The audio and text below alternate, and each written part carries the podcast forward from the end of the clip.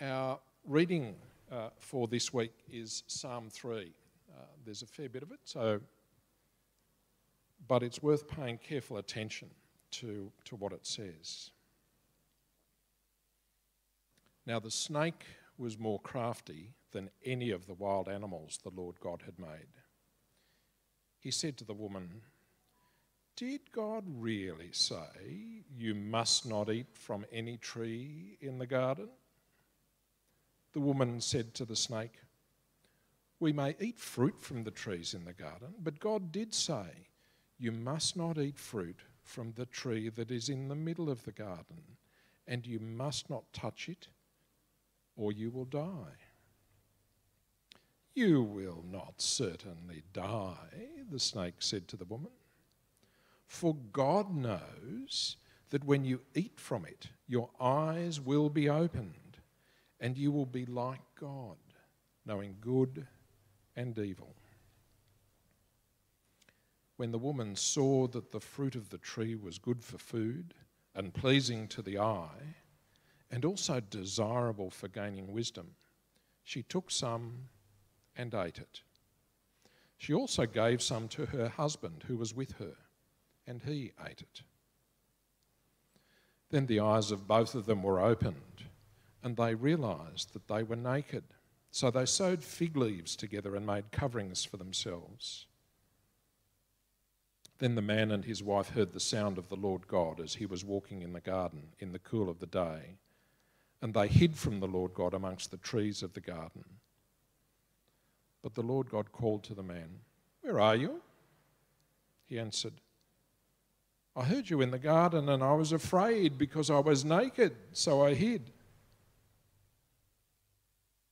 And God said, Who told you that you were naked?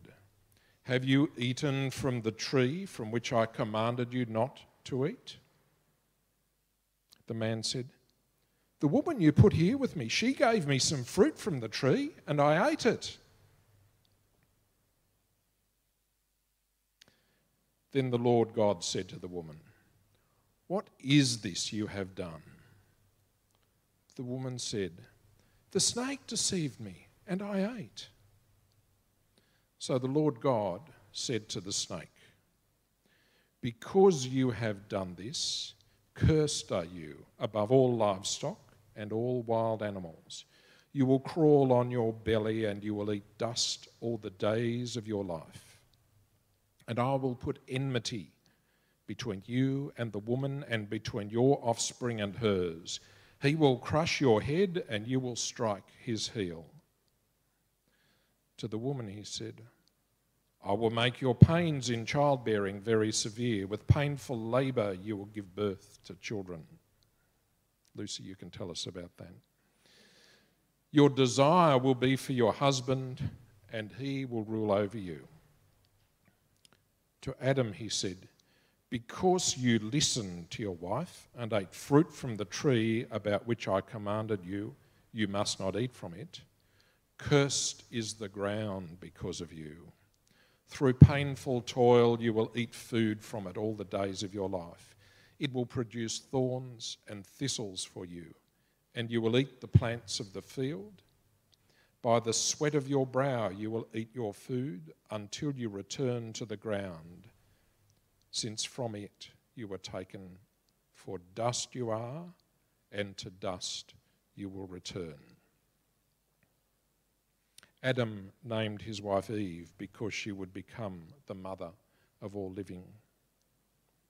The Lord God made garments of skin for Adam and his wife and clothed them. And the Lord God said, The man is now become like one of us knowing good and evil. He must not be allowed to reach out his hand and take also from the tree of life and eat and live forever. So the Lord God banished him from the Garden of Eden to work the ground from which he had been taken. After he drove the man out, he placed on the east side of the Garden of Eden cherubim and a flaming sword flashing back and forth to guard the way to the tree of life. Let's hear what uh, Peter brings to us from this message today.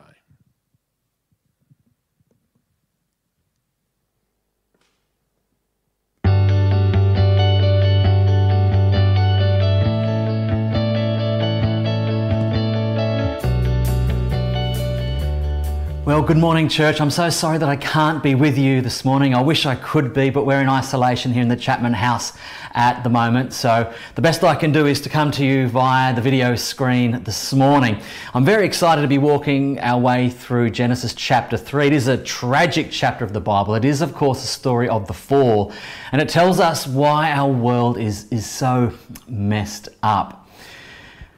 A minister was out visiting members of his parish one day and he was knocking at one particular parishioner's door, not getting any answer, but he knew someone was home. He could tell someone was home, but he wasn't getting any answer at the door. So he took out a, a business card and wrote on the back of it Revelation 3:20 and popped it in the crack of the door there. Well, the following Sunday, he noticed his card had been returned to him in the offering, but with on the reverse side of his card the verse Genesis 3:10 written on it. Well, he had a bit of a chuckle to himself because the verse that he wrote, Revelation 3:20, says, "Behold, I stand at the door and knock."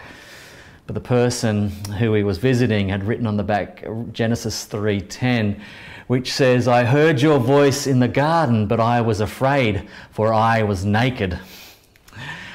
This is a story of being uh, naked and afraid, sadly. This tragic story of the fall in Genesis chapter 3.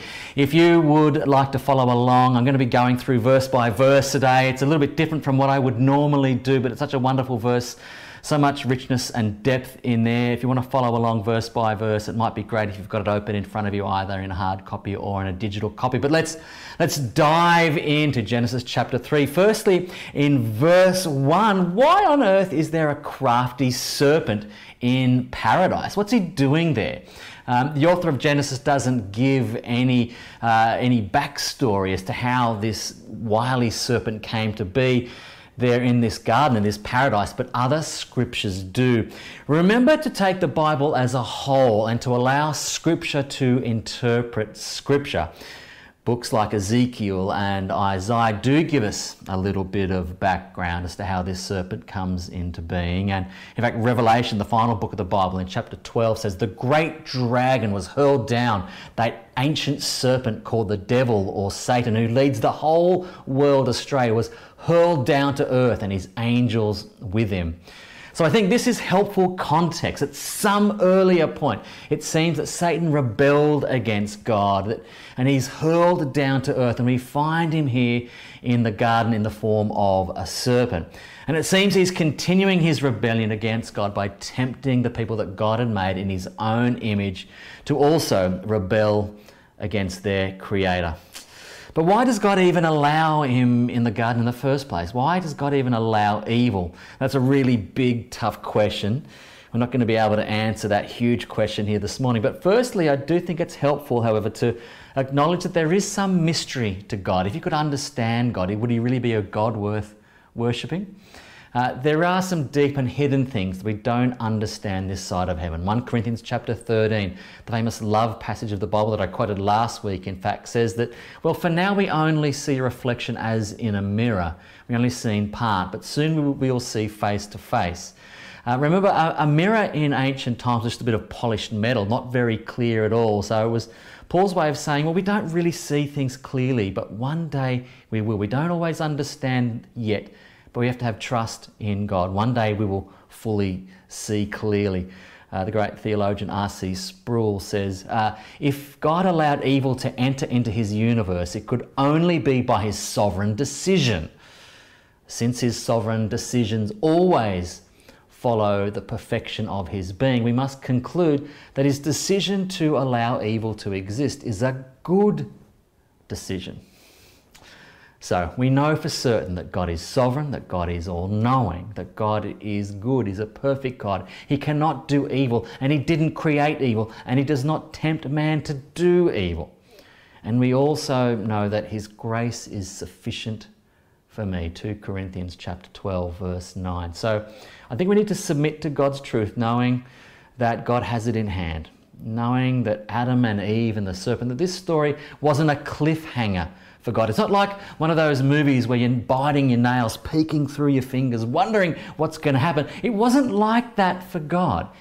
God knew how things were going to work out. In fact, in Revelation chapter 13, verse 8, we read that Jesus is called the Lamb who was slain from the creation of the world. So, from the very foundation of the world, God had a rescue plan for us. This is not plan B for God. In fact, his rescue plan of reconciling mankind back to himself is hinted at right here in Genesis chapter 3. Uh, we'll get to that in a minute, but we're only still only in, in verse 1. The, the very first thing that the serpent says here at the end of verse 1 is he says to the woman, Did God really say? See, the serpent is immediately casting doubt on God's word. And see how the serpent immediately twists and distorts God's word. He tries to suggest that God uh, told Adam and Eve not to eat from any tree in the garden, and this is clearly not true. In fact, quite the opposite is true of what God said. Back in chapter 2, in verse 16, uh, God tells them that they are free to eat from any tree in the garden except from the tree of the knowledge of good and evil. Don't forget that the tree of life was there as well. There's two trees in the garden, two special trees the tree of life and the tree of the knowledge of good and evil. But the tree of life was not forbidden. They were, all these trees were good and pleasing to the eye. So it's not as if uh, this is the, the one good, pleasing tree, this, this forbidden tree. God had given them an abundance in the garden. Yet Satan plants the idea in their mind that God might be withholding something from them, something good. And I think Satan still uses this tactic. Did God really say? Did he actually say that? And, and note this too, church. The serpent didn't tempt Adam and Eve to murder or to steal or to lie or to cheat, simply to question the Word of God. Dear church, please know that his tactics haven't changed. Like Adam and Eve, we too question and push and, and distort his good, life giving boundaries today. God gave these two one healthy boundary amidst paradise. I heard a good modern day parable, a good modern day description of what's going on here in the garden. It's like one of those fancy public swimming pools with a, a water park up one end with slippery dips and, and water buckets. And the kids are told, you do whatever you want, but just don't go down the deep end where the adults are swimming laps. But of course, what do some kids always want to do? They're always peering over the rope, thinking that they're missing out on something, wanting to go where they shouldn't. But of course, the reality is that when they're doing that, that's when they're missing out. They could be enjoying the marvelous space that's been provided for them, but instead they're looking somewhere else uh, that's been a boundary that's been given for them for their own protection. God's boundaries that He puts in place are for our flourishing. So I think our first chapter from this lesson is that God can be trusted.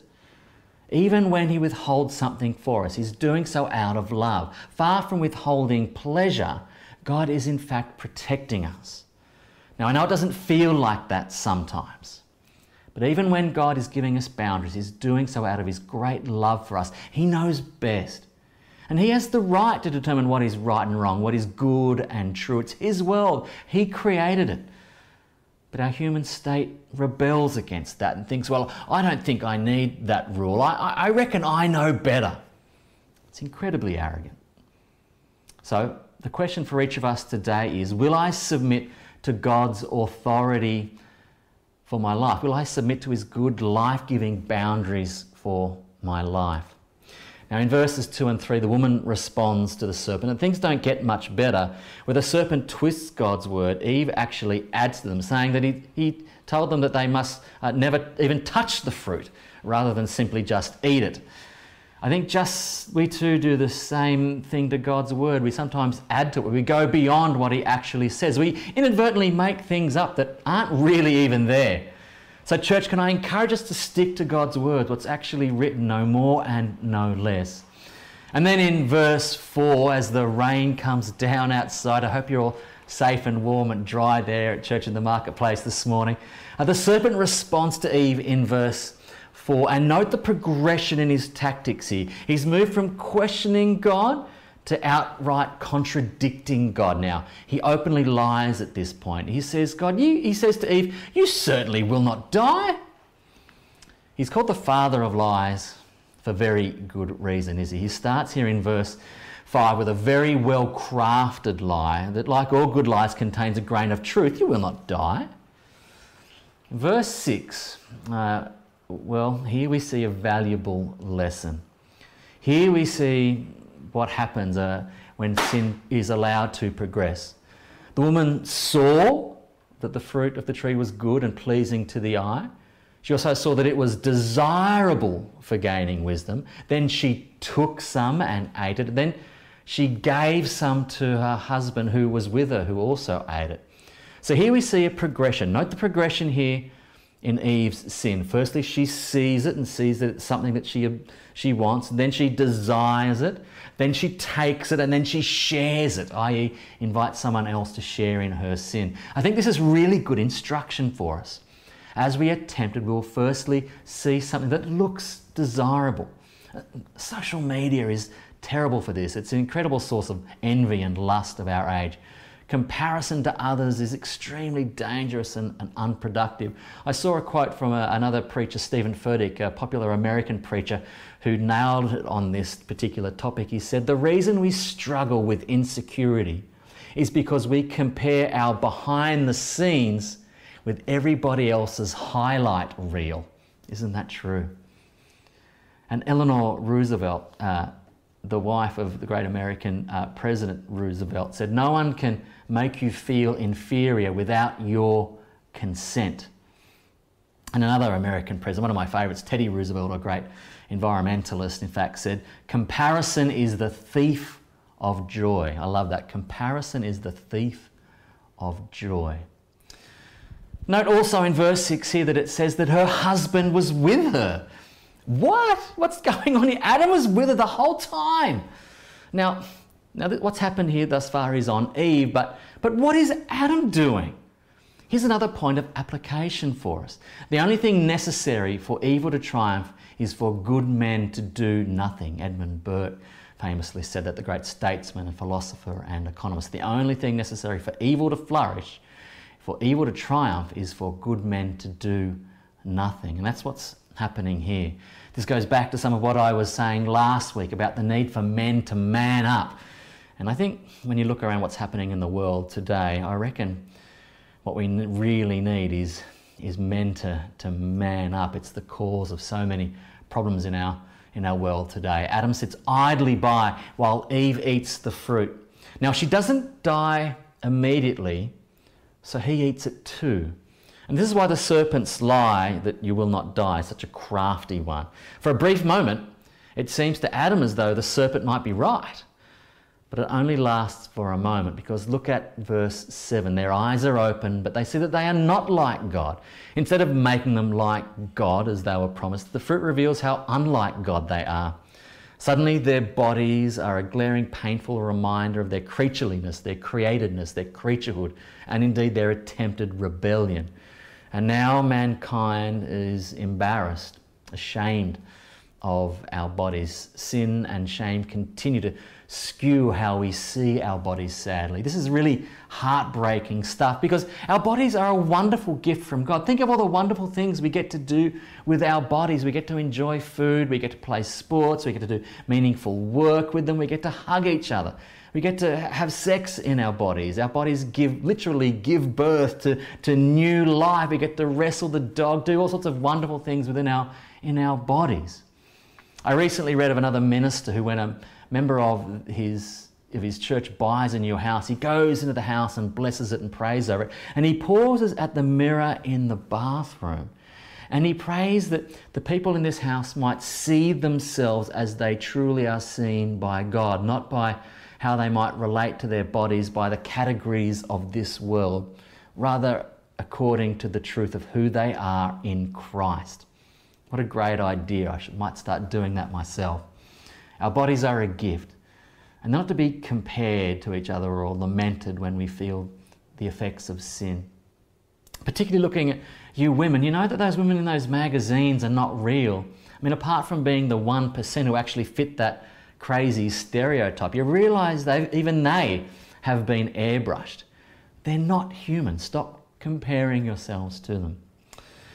So sadly, Adam and Eve quickly become self conscious and self absorbed. And where they were once in an open, wonderful, unhindered relationship with God and with one another, now their eyes have turned in. They've turned in on themselves.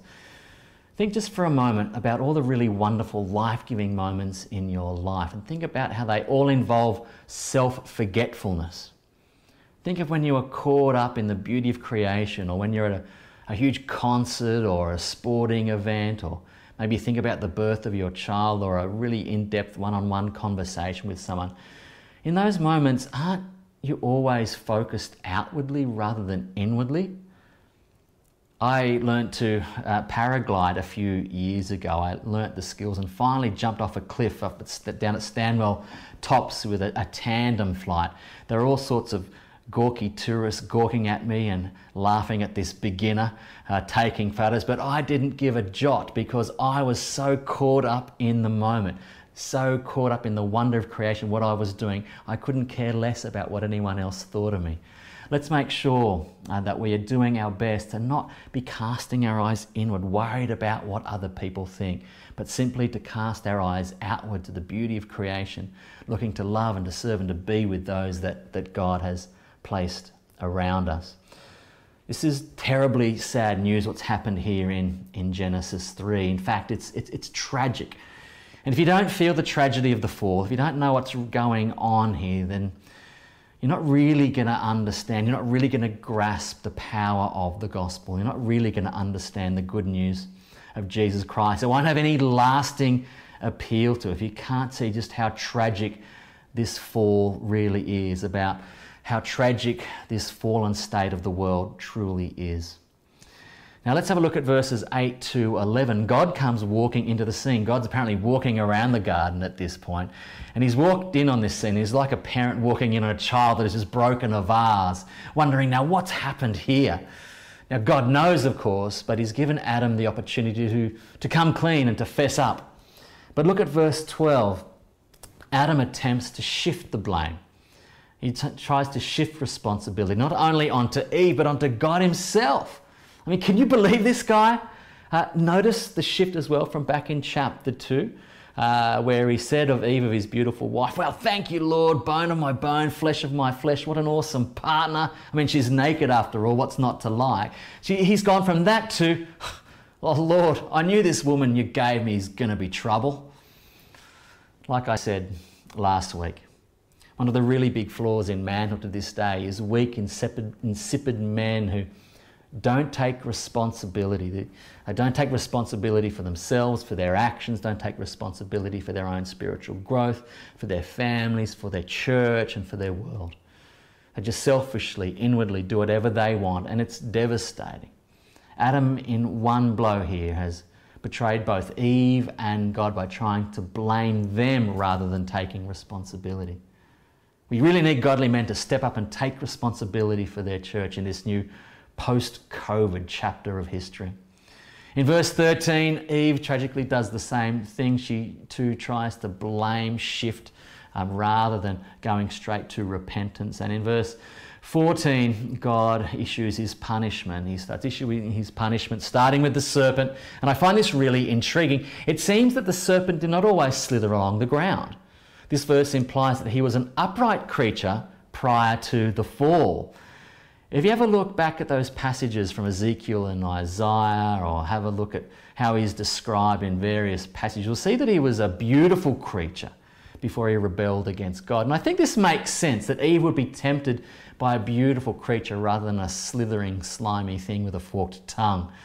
In my mind's eye, I pictured the sort of the serpent underwent a similar sort of transformation to Gollum from the Lord of the Rings. This once healthy, beautiful, upright creature is now horribly disfigured and hunched over as a result of sin. So let's not grow numb to the tragedy of this familiar passage, to the tragedy of sin, and in doing so, grow numb to the extraordinary good news of the gospel. But now try to put yourself in Adam and Eve's shoes at this point. They've sinned, they've been caught out, and now they see what this once beautiful creature has happened to him. He slithered away on his belly. Adam and Eve must have been wondering at this point, oh no, what have we done? And what's in store for us? So in verse 15, we discover more devastating consequences of sin. There'll be enmity, hatred, ill will between the woman's offspring and that of the serpent's you will strike at his heel, but he will crush your head. So even here, even here, even immediately following the fall, we see God's rescue plan, the good news, the gospel taking shape. We get the first promise of a redeemer. This verse even has a fancy theological term. It's called the proto euangelion or the first gospel. Eve hears that she will have children, and she hears that one of her offspring will crush the serpent, and that in doing so, he will be wounded. This is also the first prophecy in the Bible. And in verse 16, Eve is told of the physical pain that is coming her way in childbirth. And we even learn that the biological differences between men and women that were meant to bring delight and joy and completeness is now going to be a source of contention, where there will now be an ongoing struggle between the man and the woman. And sadly, men will dominate, says God. Christian author Hannah Anderson puts it wonderfully this way. To compensate, a woman may be tempted to capitalize on the one thing they have that men want. A woman may not be as physically powerful as a man, but she alone has the capacity to bear life. Her fertility, and by extension her sexuality, is a potential source of power. Because men desire her, she will be tempted to objectify herself, to capture their attention, instead of deriving her worth, value, and authority from being made in God's image. She will be tempted to deride it from men. How sad, how tragic. Where there was once one flesh, completeness, partnership, now there's friction and tension there's competition as men and women use their bodies to compete and to threaten and to coerce and to manipulate. Now just my will against yours. This is devastating stuff, church. So in verses 17 and 18, sadly for Adam, God curses the ground. Rather than it being a source of blessing that it was meant to be, it's now going to be a source of great hardship and grief for Adam. And in verse 19, we learn that Adam will return to the ground from which he came. Death has now entered the world. His physical death wasn't immediate, but it is now certain. Look, as I tell people at every funeral that I do, death was never part of God's plan. It wasn't part of His plan for creation. It's not natural. In verse 21, we see garments of skin being made, which means that an animal has now died. This is the first sacrifice. The blood of something innocent has been shed to cover sin and shame. Is any of this ringing any bells for you? I hope that it is. This is a huge hint towards God's rescue plan. The seeds of redemption are sown right back here in Genesis. There is one coming from Eve who will defeat the serpent. He'll be innocent, yet his blood will be shed to cover sin and shame. So in verses 22 to 24, they are banished from the garden, from the tree of life. The tree of life is, of course, symbolic of eternal life, which is why we also see it in Revelation. But now humankind is tragically deprived of it. This is terrible news. We are in exile now. We are exiled from God's presence, from fullness of life. We are no longer at home. We see this over and over in Scripture. Think of the exile down in Egypt or to Babylon. And later, the Apostle Peter would write to churches calling them exiles, calling them believers, foreigners in the world. Follower of Jesus, this world is not your home, so don't get too comfortable here. We were created to live in God's presence. Sin has sadly messed it up. Yet God is faithful and will complete what He started. He won't abandon us. God doesn't abort His plan for the world simply because sin entered the world. He has a plan to mend and to heal that which is broken. To close in a sense, I want you to see how the Bible is in fact a story of two Adams. two gardens and two trees. Paradise is lost through the first Adam and his disobedience. But through the last Adam, as 1 Corinthians 15 calls Jesus, that great resurrection chapter of the Bible, paradise is regained through Jesus' perfect obedience. Romans chapter 5, verse 17 says, For if by the trespass of one man death reigned through that one man, how much more will those who receive God's abundant provision of grace and of the gift of righteousness reign in life through the one man, Jesus Christ? Awesome.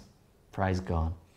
In the Garden of Eden, man did not submit to God's will, and sin and death entered. In the Garden of Gethsemane, Jesus, the final Adam, the last Adam, did submit to his Father's will. In fact, he said, didn't he? Not my will be done, but yours, Father.